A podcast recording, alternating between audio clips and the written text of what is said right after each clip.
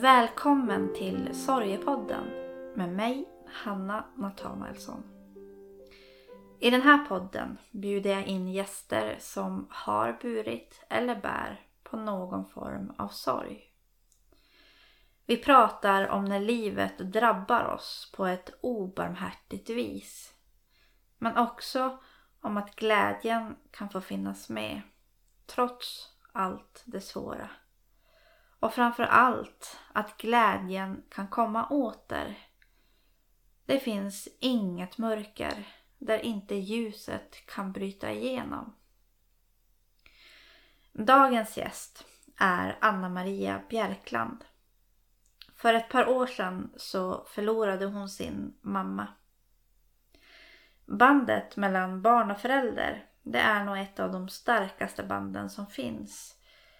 Så hur kommer det sig att vi inte pratar mer om den djupa smärta som uppstår när en förälder går bort? Idag så ska vi få lyssna till Anna Marias berättelse om hennes sorg.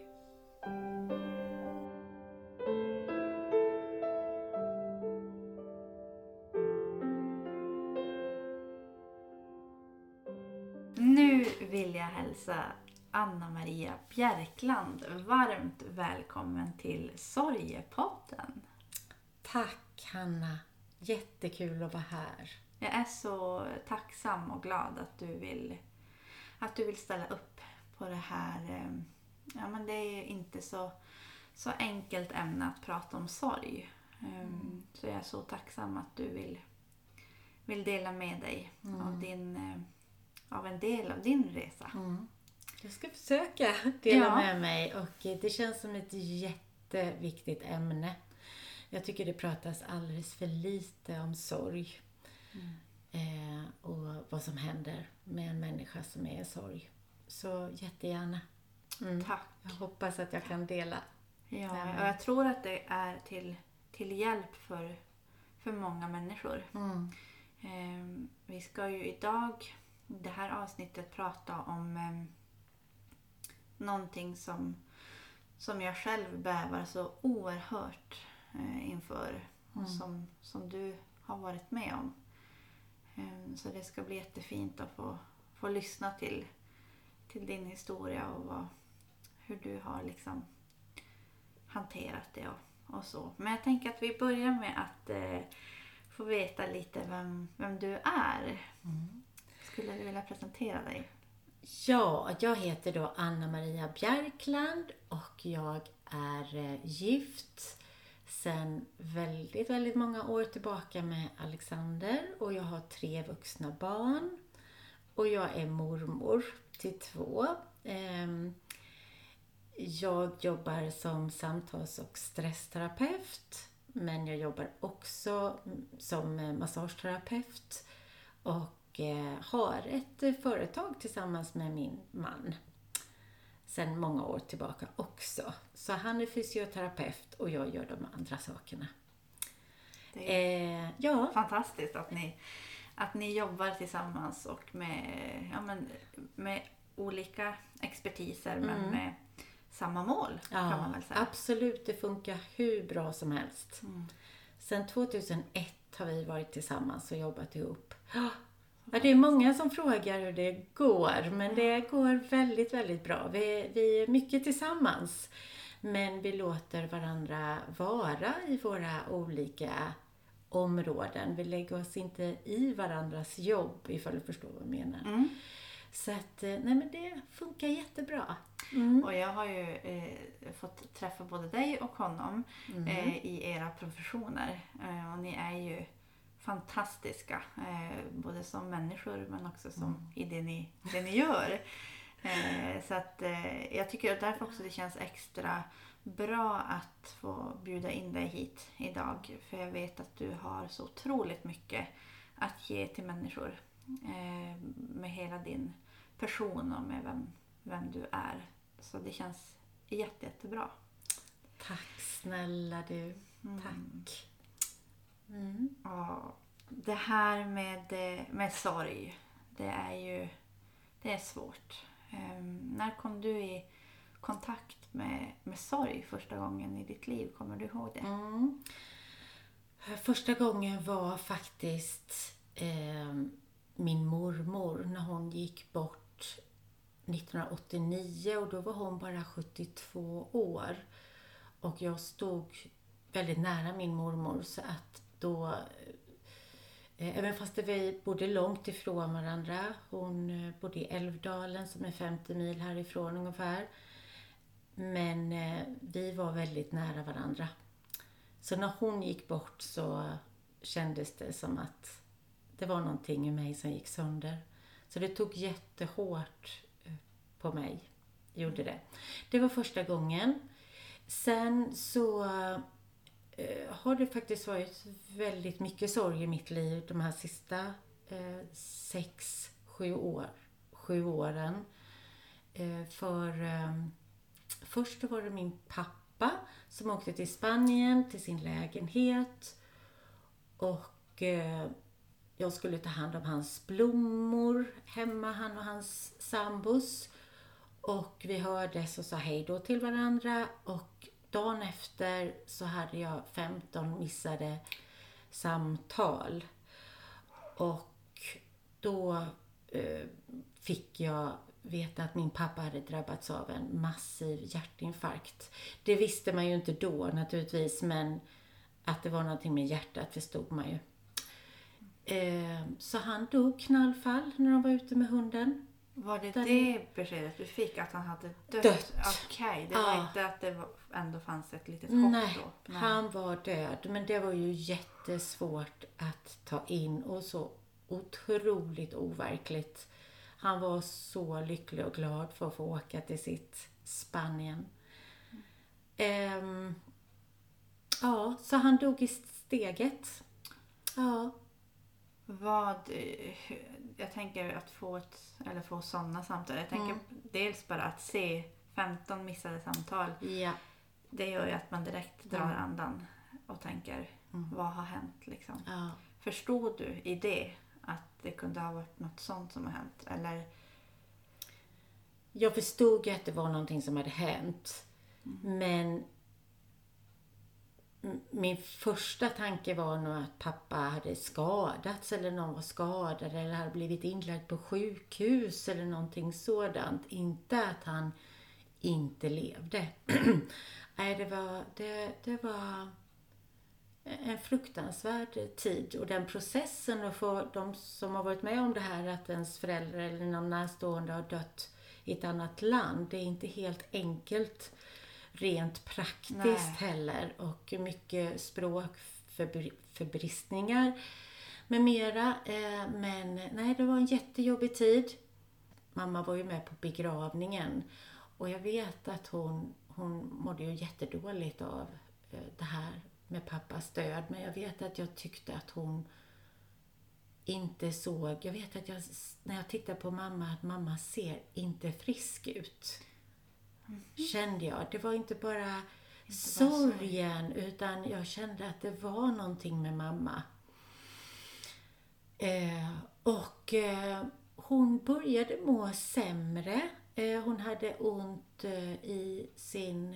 Eh, hade ont i magen i ena, eller vid äggstocken. Och gick till sjukhuset med detta, men de hittade ingenting. Och hon blev bara sämre och sämre och det gick kanske ja, ett år. Hon var uppe i Linköping och gjorde röntgen där. De har lite mer avancerade eh, vad ska jag säga, maskiner. Ehm, och eh, de hade jättesvårt att hitta någonting. De undersökte henne för leukemi och eh, andra cancerformer och så. Men eh, det visade sig att hon hade rätt från början, att det var i äggstocken Jaha. som hon trodde, för att hon var väldigt intuitiv, min mamma. Så de hittade någonting där till slut och då hade det gått ett år. Oj. Eh, så att det var inte långt efter min pappas död så in, alltså var hon, blev hon ju sjuk. Och det blev ju värre och värre. Så hon gick ju ett helt år Med detta? Med detta ah. innan hon fick ett svar på vad, vad det var. Eh, det var en fruktansvärd tid. Dels med sorgen och se sin mamma börja förtvina och börja liksom försvinna och, och tappade mer och mer ork, tappade mer och mer kilo. Nej, det var... Och då ska vi säga, för du berättade, du visade lite bilder på din mamma här innan. Mm, Eh, och en så otroligt levande person. Med Absolut. mycket liksom, eh, verkligen eh, precis som du. Nu ser ju inte lyssnarna dig. Men mycket liv, utstrålning. Eh, och där du berättar också att hon ja, men, verkligen bidrog så mycket till, till andra, alltså med sin person. Eh, och jag kan tänka mig att det blir sån otrolig skillnad när man ser en så fullt levande människa börja förtvina. Exakt så. Exakt så. Jag har alltid sagt när jag var mindre, innan jag fick mina egna barn, så har jag, mamma och jag är, jag säger är, för hon finns fortfarande för mig eh, på något sätt. Eh, men eh, eh, hon dog ju alltså för två år sedan så att hon överlevde ju, alltså hon fick ju sin cancerdiagnos och eh, opererades. Och så blev det cellgifter. Och så blev hon bättre. Och så kom det tillbaka och cellgifter igen. Och så kom det tillbaka. Så det var mer palliativ vård på slutet. Ehm, och eh, så att alla de här sex åren innan hon avled var ju ett, ja, får jag säga, helvete för mig. För att mamma och jag känns som ett och alltid varit. Och jag sa det innan jag fick barnen och eh, innan de fanns så sa jag att dör mamma så vill jag också dö. Ja. Så har jag alltid känt att hur överlever man utan sin mamma? Eller utan min mamma? För mamma och jag har alltid varit jättetajta. Hon har inte bara varit min mamma utan hon har också varit eh, som en syster och bästa vän. Vi har alltid pratat om allt. Vi har skrattat så mycket. Hon hade så otroligt mycket humor och självdistans och kunde bjuda på sig själv. Ehm, ja, och, och ser allt. Jag ser humorn i mycket. Så, och vi har pratat om högt och lågt, mörkt och ljust. Och hon har alltid funnits där för mig i alla, alla lägen. Men i vilket fall så, så levde hon alltså med sin cancer i, eh, man kan säga mer eller mindre i sex år. Ehm, och de sex åren plus att man var helt slut av sorgen efter pappa Ja. och allt vad det innebär. Eh, för det är ju inte bara sorgen utan det är mycket praktiskt Mm. Eh, som ska lösas också, eh, så skulle jag klara av att hantera mammas cancer och att jag höll på att förlora henne också kanske. Och det var, det var som att leva i en skräck, i en mardröm faktiskt. Eh, så för att dra det lite kort så fick eh, hon till slut när hon började må sämre så ville inte... eh, Hon kände att hon, hon klarade inte av att gå igenom en till omgång med cellgifter och operation och börja om igen. Det hade hon ju gjort nu tre gånger. Så att hon kände nu får det vara bra. Och då var mamma eh, 77. Hon skulle precis fylla 78 år. Hur, eh, när, under de här sex åren, Mm. när började det sjunka in för dig att mamma kanske inte alls kommer att klara sig? När var det som du började ta in det? Det är, det är ju lustigt hur det fungerar för man lever ju verkligen på hoppet. Det finns ju där eh, hela tiden men ändå så ibland så försvann det hoppet. Och jag fick en känsla av att det här kanske inte kommer gå. Jag kanske håller på att förlora mamma. Vad hände i dig när, när den känslan nådde dig? Du vet, ända in? Ja, alltså ångest, eh, rädd. Eh, alltså jag gick sönder. Mm. Jag, jag, kan, jag, jag kunde verkligen inte se ett liv utan mamma. Jag, jag, visste inte hur det skulle gå till. Jag visste inte hur jag skulle kunna fortsätta andas och leva utan min mamma faktiskt.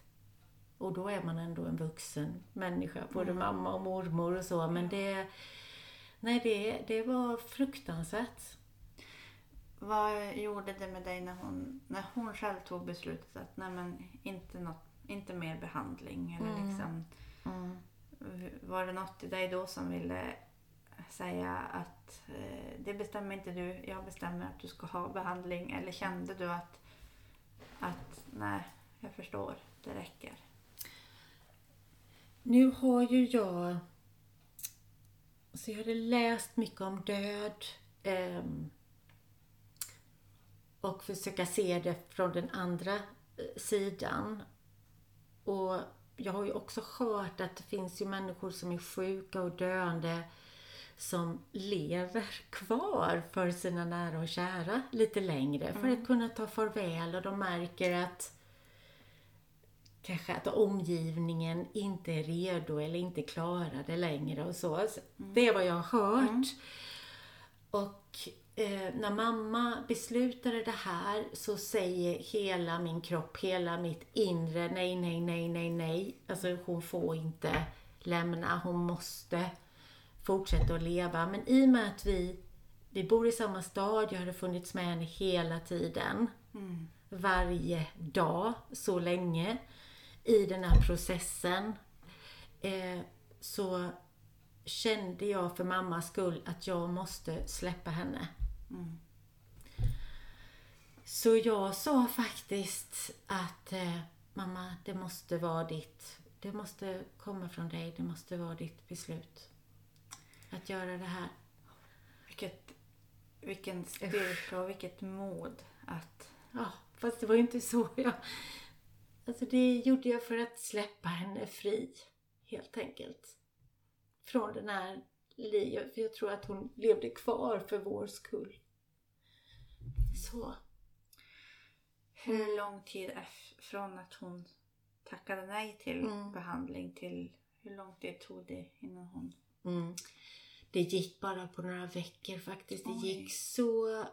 Min dotter, min, min, mitt största barn, största barn, Alina, hon tog studenten när hon var 30.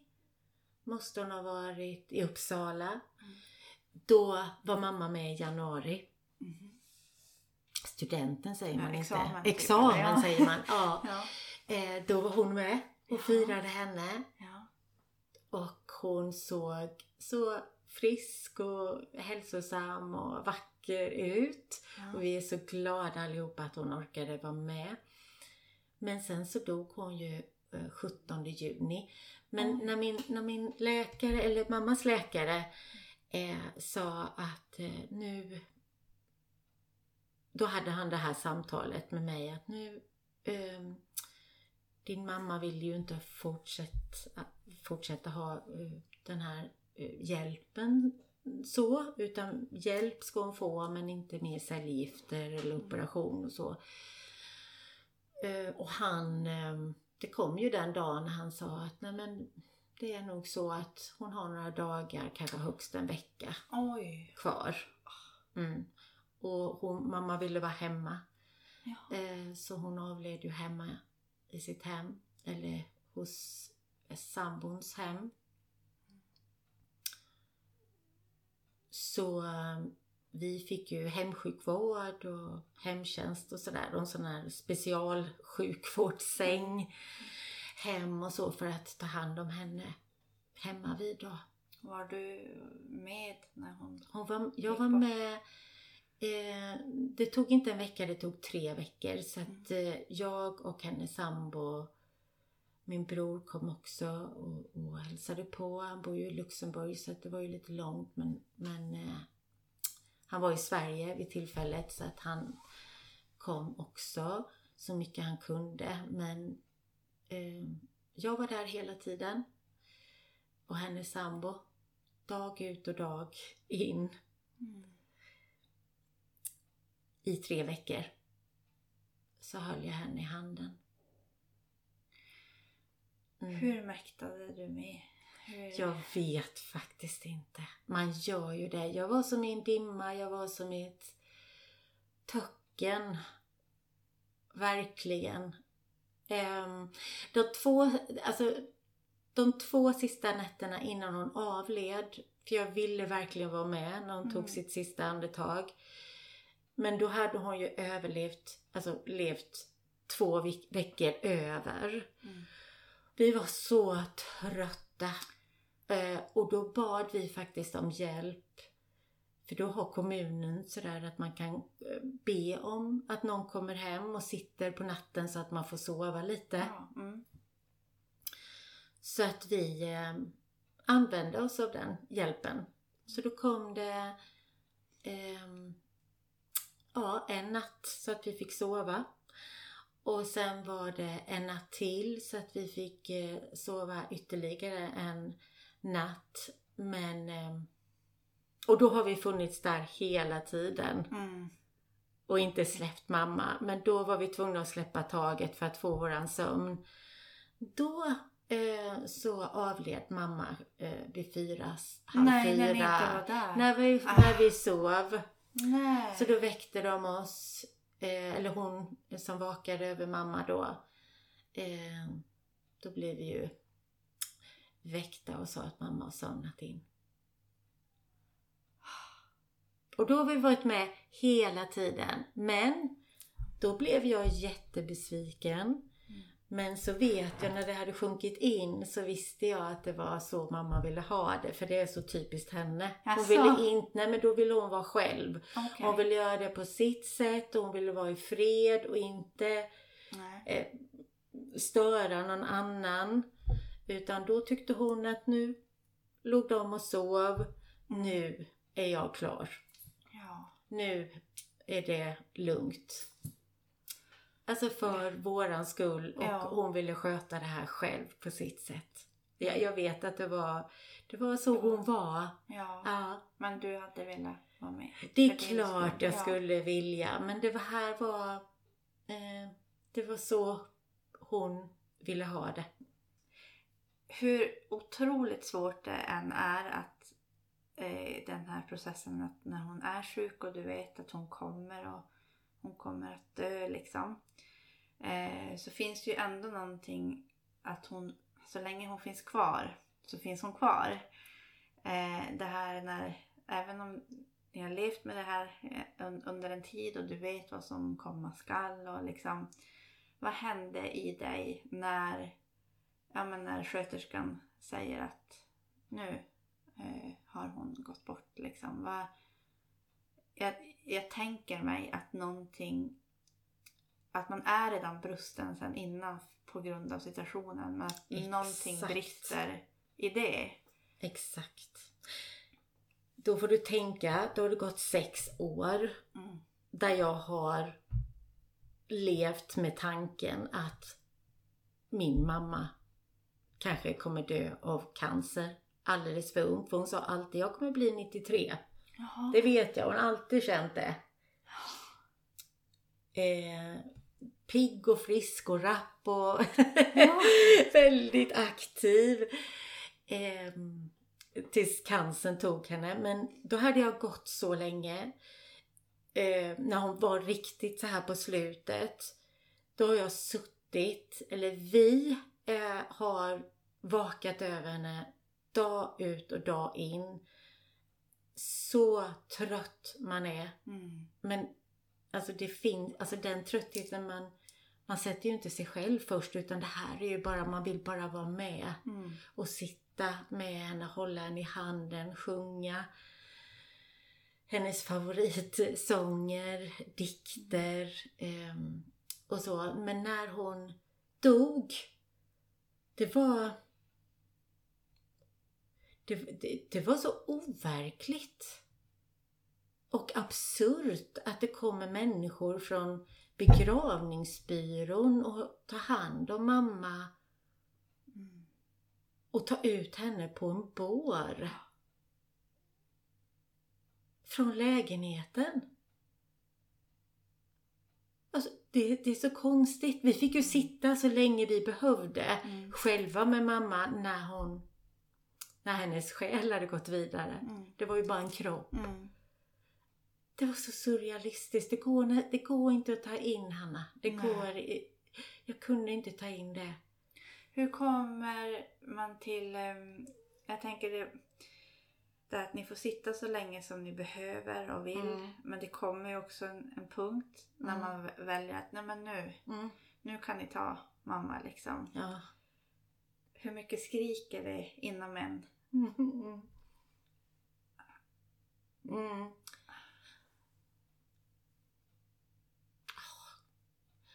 Ja, det går faktiskt inte att förklara.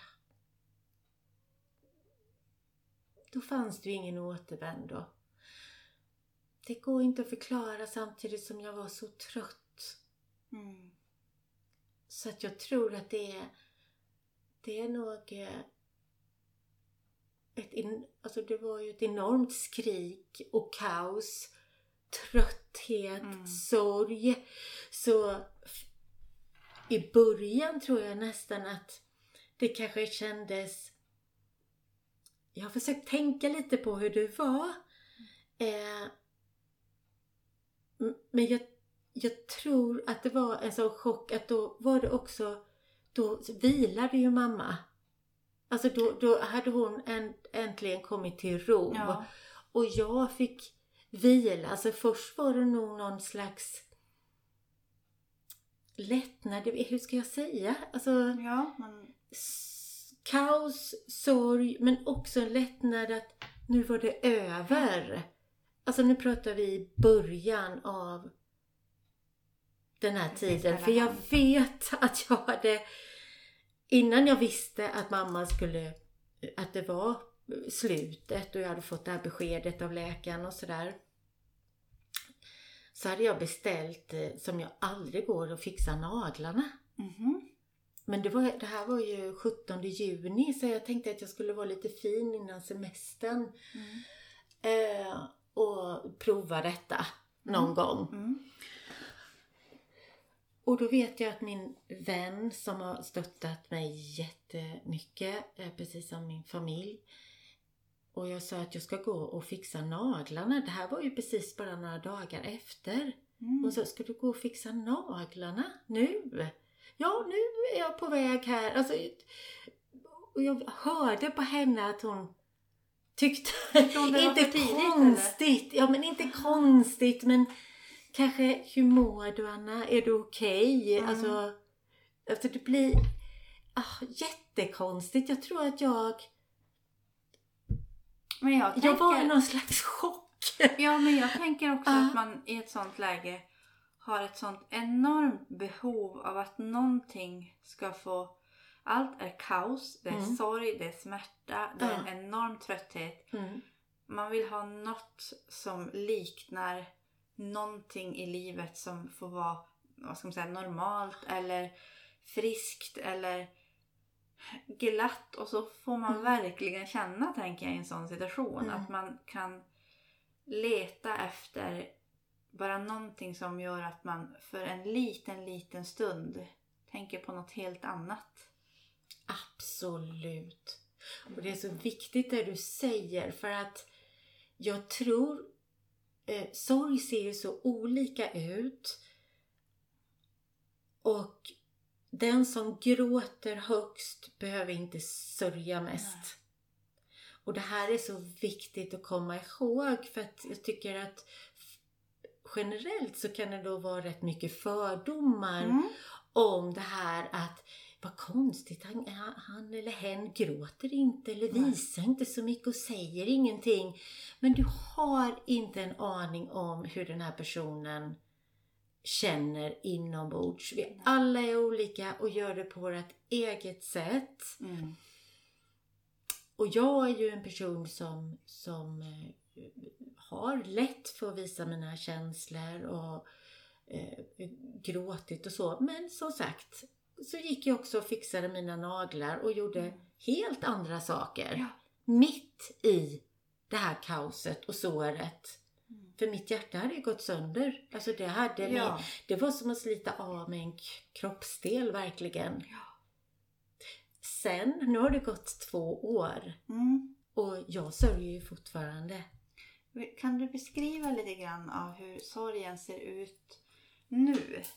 När det har gått eh, den tiden. För jag tänker på det du sa i början av samtalet. Ja. Och där jag verkligen, jag bara eh, håller med med hela min kropp och själ. När du säger så här att jag förstår inte hur jag ska kunna leva vidare utan min mamma.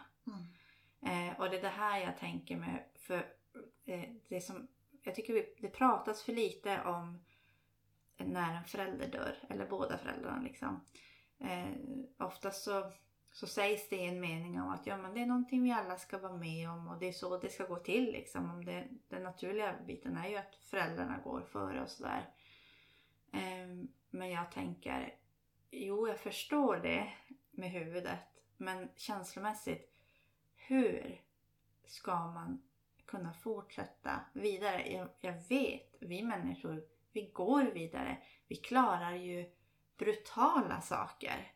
Alltså sånt som vi inte tror att vi ska klara, det går vi igenom och vi klarar det. Men känslomässigt, och när du säger så här att ja men hur, hur ska jag kunna leva mitt liv utan mamma?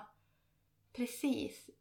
Jag känner, jag känner så i den, när, när du säger den meningen Mm. så känner jag den med hela min kropp. För det är så jag också tänker. Att hur går man vidare när föräldrarna inte finns kvar? Och nu så har du levt i två år utan din mamma. Som har varit din bästa vän Absolut. och liksom själsfrände. Mm. Mm. Hur Verkligen. ser, ja, Mm. hur ser livet ut och hur ser sorgen ut? Mm. Sorgen, från början är ju sorgen väldigt, väldigt vass. Den skär i själen och i hjärtat. Det är som öppna sår. Mm. Det är verkligen en kniv som skär. Den är så vass. Men sorgen, den blir ju mj- lite mjukare i kanterna. Så kan jag beskriva det, men den finns alltid där. Och det är någonting jag förstår att den kommer alltid finnas. Alltså, vi har ju olika relationer. Alltså, men nu var ju jag ju väldigt, väldigt tajt med min mamma. Ehm, och det eh, gör väldigt ont. Så att jag förstår ju att jag kommer leva med den här sorgen resten av mitt liv. Man, men man lär sig att hantera det och man lär sig att leva med det. För saknaden finns ju där och jag bryter ju fortfarande ihop. eh, Och när du frågade mig Mm.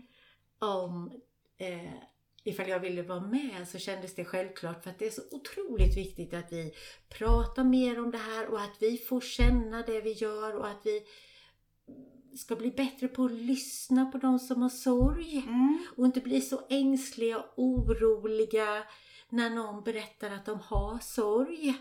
Precis. Men någonting jag tänkte på som, som gjorde mig också väldigt levande efter att det här hände, det var att, och, och det känner jag fortfarande, att jag har, jag går hand i hand med livet Mm. i ena handen och så går jag hand i hand med döden i andra handen. Och vad det gör med mig, det är att jag känner att livet är så skört. Mm. Så det har hjälpt mig att, för vem tror att ens föräldrar ska dö när de är liksom runt 70? Mm. Eh, det är faktiskt ingen ålder Nej. nu för tiden och särskilt ifall ens föräldrar är pigga. Och, Mm. Så. Men eh, det har ändå gjort det här att ha gå med döden, det låter ju makabert men det, har, det hjälper mig att leva. Ja. Det hjälper mig att leva och jag tänker att jag, nu måste jag leva nu, idag. Mm. Det är nu som är livet. Jag vet ingenting om imorgon. Nej. Så att jag måste, det har hjälpt mig att bli mer levande, lyssna på mig mer, vara mer sann mot mig själv. Eh, och våga, det här vi pratade om innan vi, micken gick på, Mm. att vara sanna mot oss själva, lyssna på våra magkänsla och intuition. Att det är så viktigt för mig nu att leva fullt ut. För jag har inte råd. Nej. Jag har inte råd att slösa min tid på sånt som inte känns bra längre. Nej. Att inte, jag vill inte gå emot mig själv. Så, så jag menar, ur det här med döden och den här smärtan så kan det ju också komma vackra saker, att man blir ännu mer levande och lever mer på något sätt. Ja. Men jag tänker när du säger att eh, det här med att sorgen finns ju hela tiden. När i din vardag eh, saknar du din mamma mest? Åh. Alltså, min mamma var mitt, ett midsommarbarn. Hon föddes på midsommar uppe i Älvdalen. Och eh, eh, hon har ju också fyllt år ibland eh, på midsommarafton. Ja. Hon är född 19 juni 1942. Eh, föddes hon. Så att hon dog ju 17 juni. Mhm. Hon skulle fylla år 19 juni Mm. Eh, eh, vad är det, 2020. Och det var också midsommarafton. Den 19. Ja. Hennes födelsedag. Ja. Skulle, aha. Oj. Har jag helt fel nu? Nej, ja. Nej. Det låter Alltså jag får, nu har ju... ja, men det låter Ja, ja, ja, men jag tror att, Ja. alltså, men hon... Nu, det här vågar inte jag lova, men i vilket fall, det här var ju runt midsommar Mm. och hon är midsommarbarn. Men vi alla eh, som levde med mamma visste att hon försökte ju hålla ut, för hon levde ju så länge Ja. eh, mot vad vi hade tänkt. Hon ville ju eh, leva tills Till den midsommar. 19. Mm. Ja. Men hon dog ju den 17.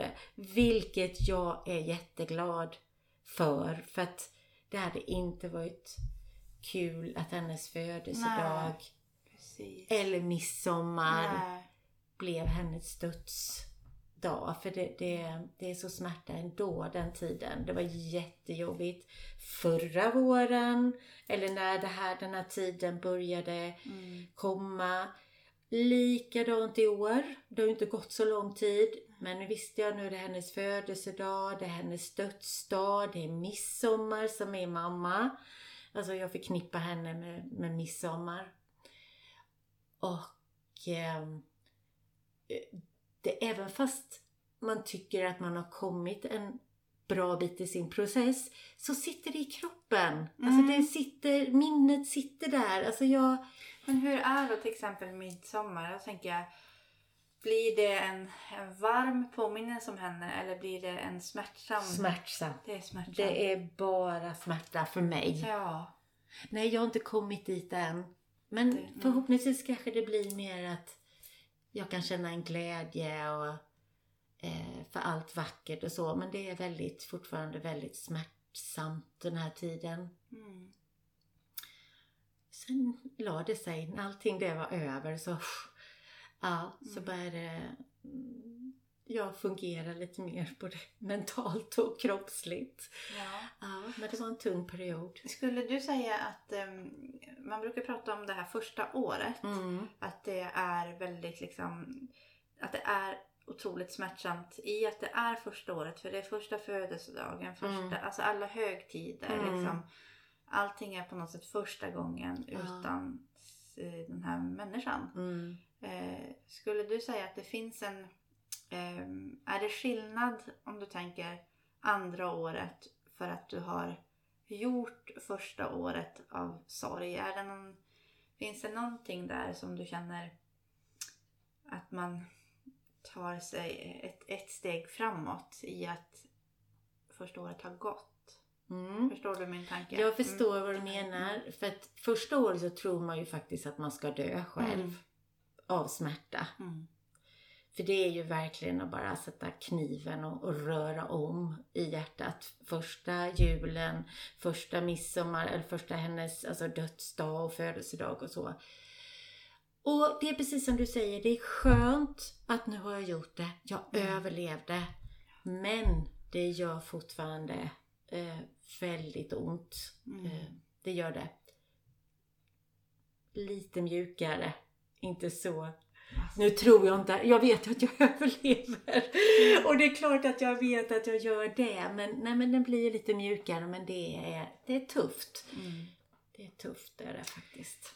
Hur ser du på, du är ju själv mamma. Mm. Eh, och hur, hur ser du på din egen död? Eh, Mm. dels utifrån, ja bara utifrån ditt eget liv men också Mm. utifrån att du är mamma. Mm. Jag är inte rädd för dö själv. Är du inte det? Nej, jag är inte rädd för... Eh, nej, Nej. jag kan inte riktigt... Eh, jag är rädd. Jag är så rädd att förlora de jag älskar. kan jag nästan inte prata om.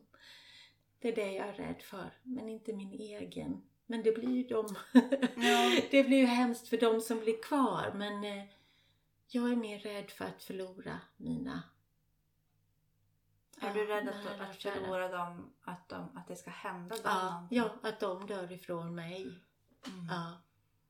Men jag är inte lika rädd för min egen död. Tror du att det är skillnad, alltså blir rädslan större eller mindre när man har stått bredvid en människa som man älskar så djupt, Mm. har gå- gått igenom detta svåra eh, och utgången är döden. Är rädslan större då att förlora någon fler som man är? Förstår du hur jag tänker? Alltså är det, upplever du att den rädslan är den lika stor som innan? Har den blivit större av det du har gått igenom eller har den liksom backat tillbaka? För mig har den blivit större. Mm. I och med att det här... Alltså hade jag vetat detta när jag var yngre, Mm. att mina föräldrar som jag trodde skulle bli Ja, jag trodde väl inte ens att de kunde dö. Nej, nej. Alltså det fanns ju inte på Nej. kartan. Så jag, precis som jag sa, så tycker jag att livet har blivit... eh, Mitt liv, alltså det känns mer skört. Och jag är mer rädd. Jag är mer rädd för att det ska hända någonting. Det måste jag nog säga. För att det, det har ju blivit verklighet. Mm. Och då är ju det naturliga, för man får säga så, det är väl att föräldrarna går först Mm. innan barnen givetvis. Men jag tror att eh, eh, för min del så är det nog en, en rädsla att förlora eh, fler Ja. som står mig så nära. Mm. Att det triggar igång väldigt mycket. Mm. Ja, än så länge. Jag jobbar med det men eh, jag tänker Ja. det är väl också lite det här att när man... Alltså det är svårt. ehm, jag tror att överlag har väl vi människor en tanke om att men det händer andra men inte mig. ja. Och när det har hänt mig ja. då eh, allting blir väldigt skört. För då Ja. vet man att, och som du, precis som du säger det här, Ja. nej men mina föräldrar skulle ju aldrig Nej, nej, Starkast nej, nej, i nej. världen Nej. liksom. Och jag tänker att när det händer, när man, Mm. det dessutom händer om människor som man, när de skulle leva Mm. för alltid. Ja. Eh, då blir ju allting skört. Ja. För då, när det starkaste man har Mm. dör, Mm. då kan ju allt försvinna. Ja. Det är ju... Ja, så Ja. smärtsamt. Det är verkligen en eh, käftsmäll. Mm. Det är det verkligen. Eh, men samtidigt så det går ju inte att leva i rädsla. Vi kan ju inte, vi kan inte gå och leva i rädsla för att någon ska dö hela tiden. Det, det är ju... Eh, jag jobbar ju själv med människor som har sorg och är rädda och stressade och mår dåligt.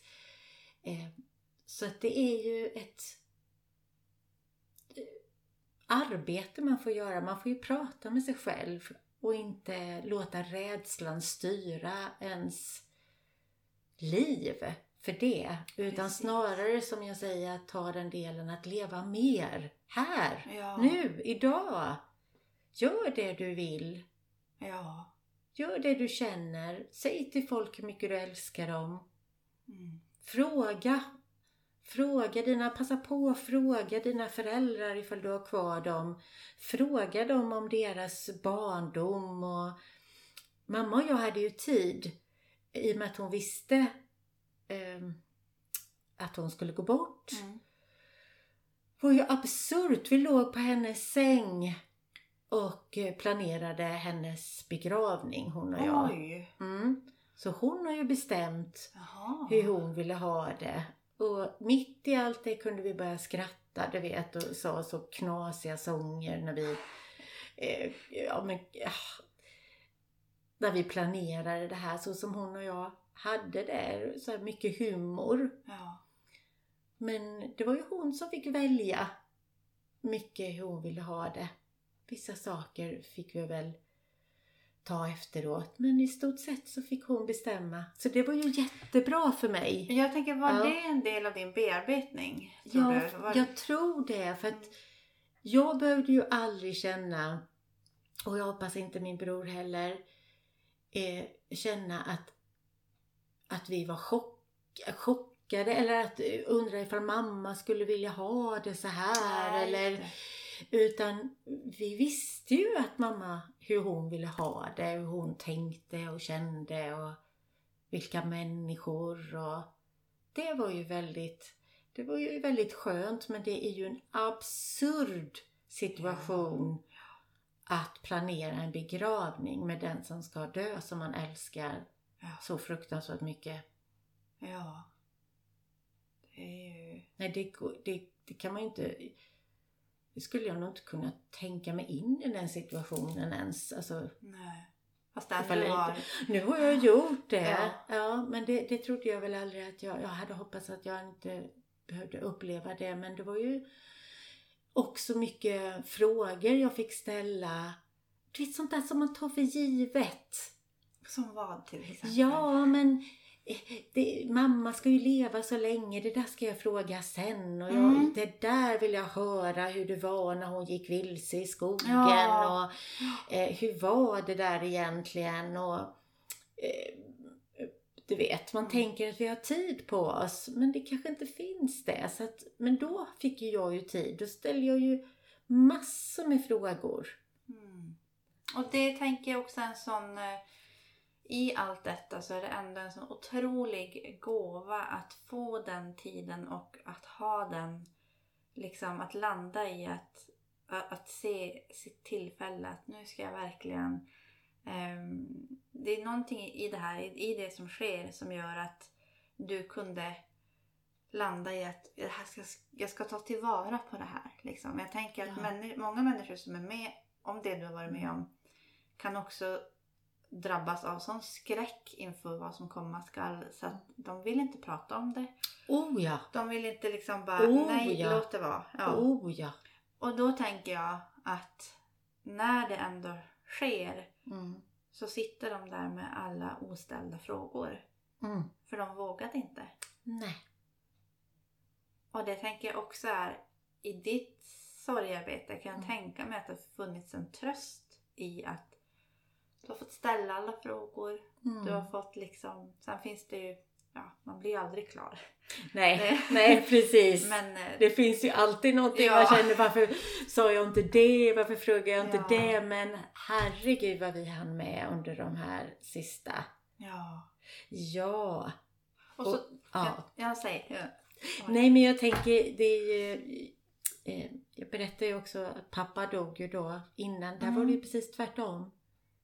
Jag hann ju Nej inte. precis, Jag var, hann ju inte. Jag hann ju inte med. Så att jag lärde ju mig väldigt mycket av det. Att nu måste jag ju mm, passa på. För att jag fick ta reda på saker och ting om pappa. För att han var ju för ung för att dö. Så att då, eh, alltså jag visste mycket men jag fick också ta reda på och liksom läsa på min läxa och sådär.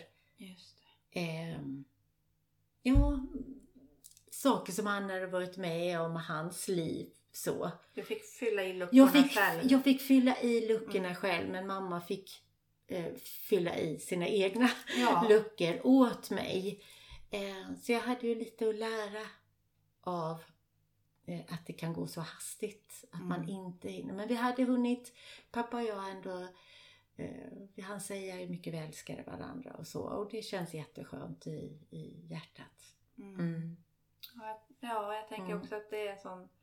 Det är väl så också svårt när det finns saker, när det är osagt. Eh, att det finns, någon, det finns ju en tröst i att, Mm.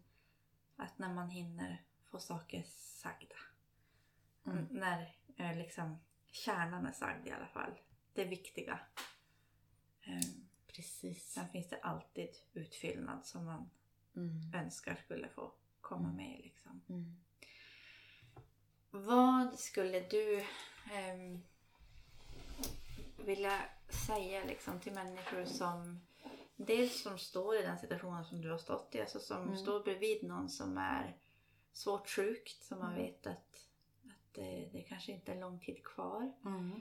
Eller till människor som är livrädda, nästan, du vet paralyserande rädda att detta ska ske. Mm.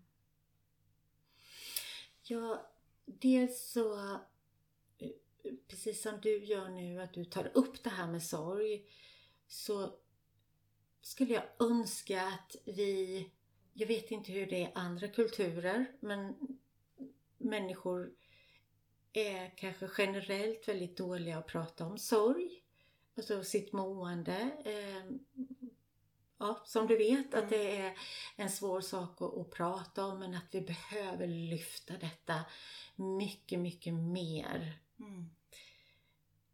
Och att någonting som jag tänkte på eh, som gjorde mig väldigt ledsen faktiskt när eh, efter att mamma hade gått bort och folk frågade mig hur jag mådde eller man träffade någon och så. De visste ju inte vad jag hade gått igenom. Nej.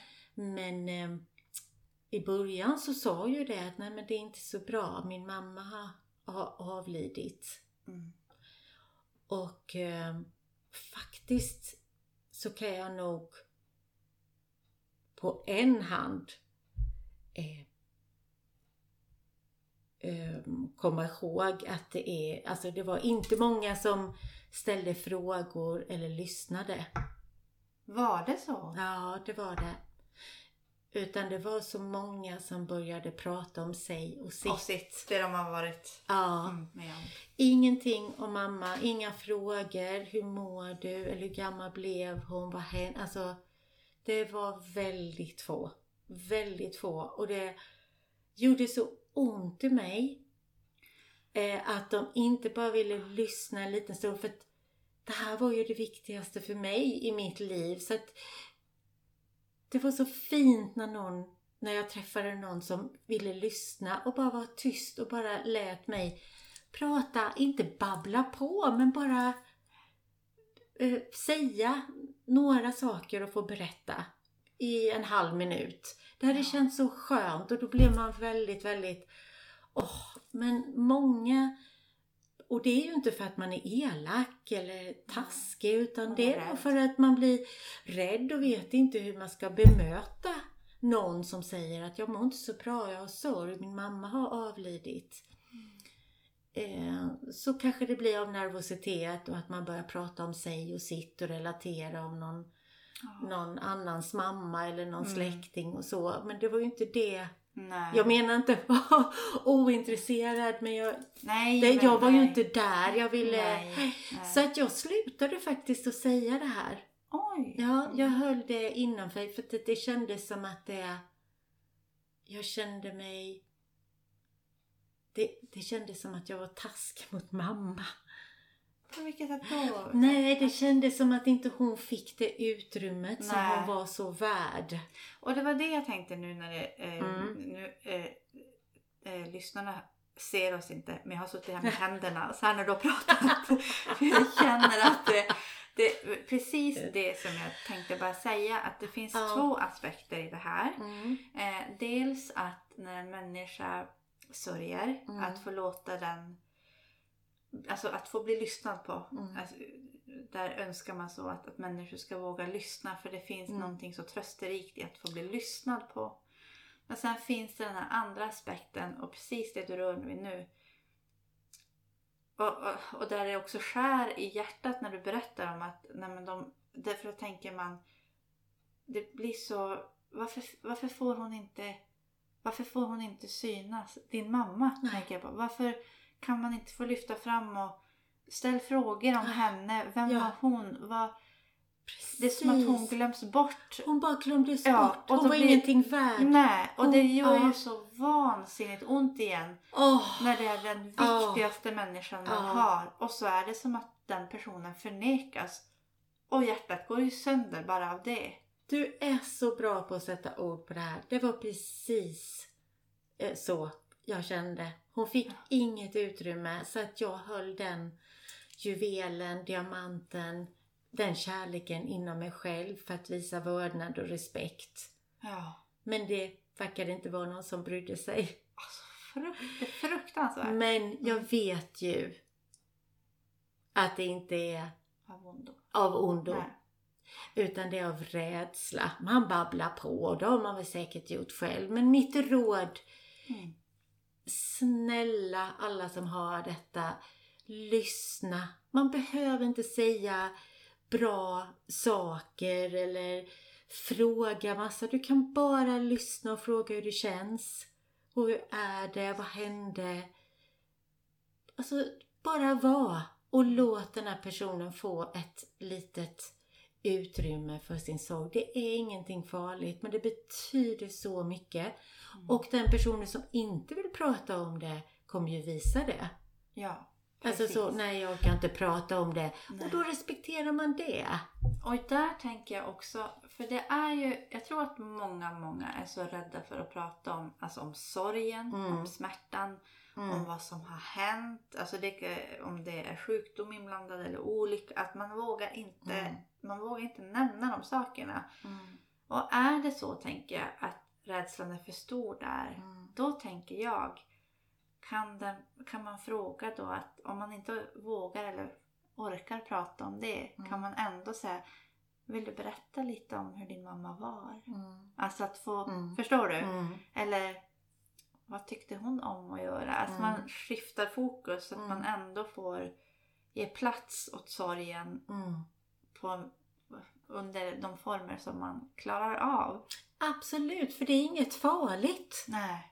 Det är inget, det är inget som är farligt. Alltså, att få en fråga, det är ju så mycket kärlek. Och förståelse, eller förståelse kanske är fel Men vilja ord, men till förståelse. vilja att man Mm. vill höra lite och om den här personen. Det är så vackert och det betyder så mycket. Jag, kan, jag, jag, jag kommer ju ihåg de här personerna som lyssnade på mig en stund. Alltså, nu pratar vi inte om de närmaste Nej. och närmaste, Nej. men, men de jag vet att jag nämnde för. Mm. ehm, och de som gav mig lite tid. Mm. Och det, bety- det betyder så mycket. Jag fick så mycket styrka av det. Jag fick jättemycket styrka av de här människorna som gav mamma och mig lite utrymme. Ja. Wow. Mm. Det gjorde jag faktiskt. Så det, det, våga ställa frågor, våga Våga vara lite jobbig då. Mm. Fråga folk. Alltså är det någonting, vill du prata, ring mig. Du kan alltid höra av dig. Eller eh, Mm. vill du prata, gör det. Som du säger, fråga om den här personen. Mm. Eh, Låt den få Hur vara var den? Ja. Mm. Och det är också väldigt viktigt eh, att få eh, att snudda vid det, att man får prata om mamma Mm. och pappa och att jag också kan känna med, med, med vänner och så som har förlorat någon att vi pratar öppet som att den personen finns runt oss. Ja. Alltså att det är inte sådär oh, oj förlåt, aj, aj, aj, aj, aj, nu gick jag på minimerad Mm. mark här. Alltså det, Det, jag tror att det uppskattas mer att den får fortfarande ha liksom ett liv. Jag tror också det, att det verkligen är Precis. Mm. Och tänk om vi kunde skicka ut lite mod Mm. till människor som känner sig osäkra på kan man verkligen prata om det? Ja, Det kan man. Det kan man. bör man. ja. ja. Och jag, nu har jag pratat om min sorg som, har, som gör ont, men man överlever. Man lär sig att leva med den. Och det är, det här går ju alla människor igenom förr eller senare. Mm. Vi dör ju inte, men vi kanske också blir ännu mer levande. Att vi gör någonting bra med det. Ja. Att försöka ta vara på livet här och nu. Och att alla känslor är tillåtna. Vill jag Ja. också dela med mig. Låt folk vara i sorgen. Mm. Hjälp dem att vara, få vara i sorgen. Ledsna, gråtna, gråta, bryta ihop. Men också, som du sa innan, det är också okej att gå och fixa naglarna. Det Ja, är, man kan dra på sig Precis. en klänning och det är okej Absolut. att brista ut i skratt. Oh ja! Det är ju Liksom. det som har fått mig framåt. Det är ju humorn och skrattet och Ja. eh, det jag har fått från mina föräldrar. Eh, Så det ska man aldrig... En människa i sorg kan skratta och gå på Absolut. fest. Absolut. Och gå och göra naglarna Ja, och sminka sig. ja. Även Det är inte där det sitter. Precis. Nej. Nej. precis. Och det känner jag också, det är viktigt att få, att få sagt. Eh, för där Mm. tror jag att det finns både så fördomar och eh, Mm. tankar kring att nej men det Mm. ska gå en viss tid eller eh, nej. Det där gör man som man själv känner eh, funkar liksom. Ja, det finns så otroligt mycket att prata kring om det här. Eh, men, men vi måste sätta lite punkt också. Jag är så tacksam att du vill, eh, att du vill eh, berätta om det här. Och jag tänker, eh, och det är jag alldeles eh, hundraprocentigt säker på att det hörs. Även om de inte ser oss så hör de vilken levande människa du är. Ja men så är det. Och det är så hoppfullt i det här tycker jag. Mm. Därför att det är, det är precis som du säger att nå- någonting i dig eh, har liksom brustit och gått sönder. Eh, och ändå så är du så levande eh, och eh, liksom du, du ger ju så mycket till, till så många människor bara genom att, att vara eh, den du är. Alltså när man eh, stöter på dig på stan och bara du vet, byter några ord så skuttar man hem sen. Och då ska jag säga tack detsamma. För Åh. du är, jag ser precis likadant eh, på dig. Ja. Du är fantastisk Hanna och du gör ett jättefint jobb. Ja, Och jag är så glad att du har startat det här. Mm, Och tack för att jag fick vara med. ja men tack, det, det här är, det känns jätte, jättefint. Eh, och så säger vi tack till de som har lyssnat och, och så. Eh, så tack Anna Maria Bjärkland. Ehm, Tack själv som sagt. Tack.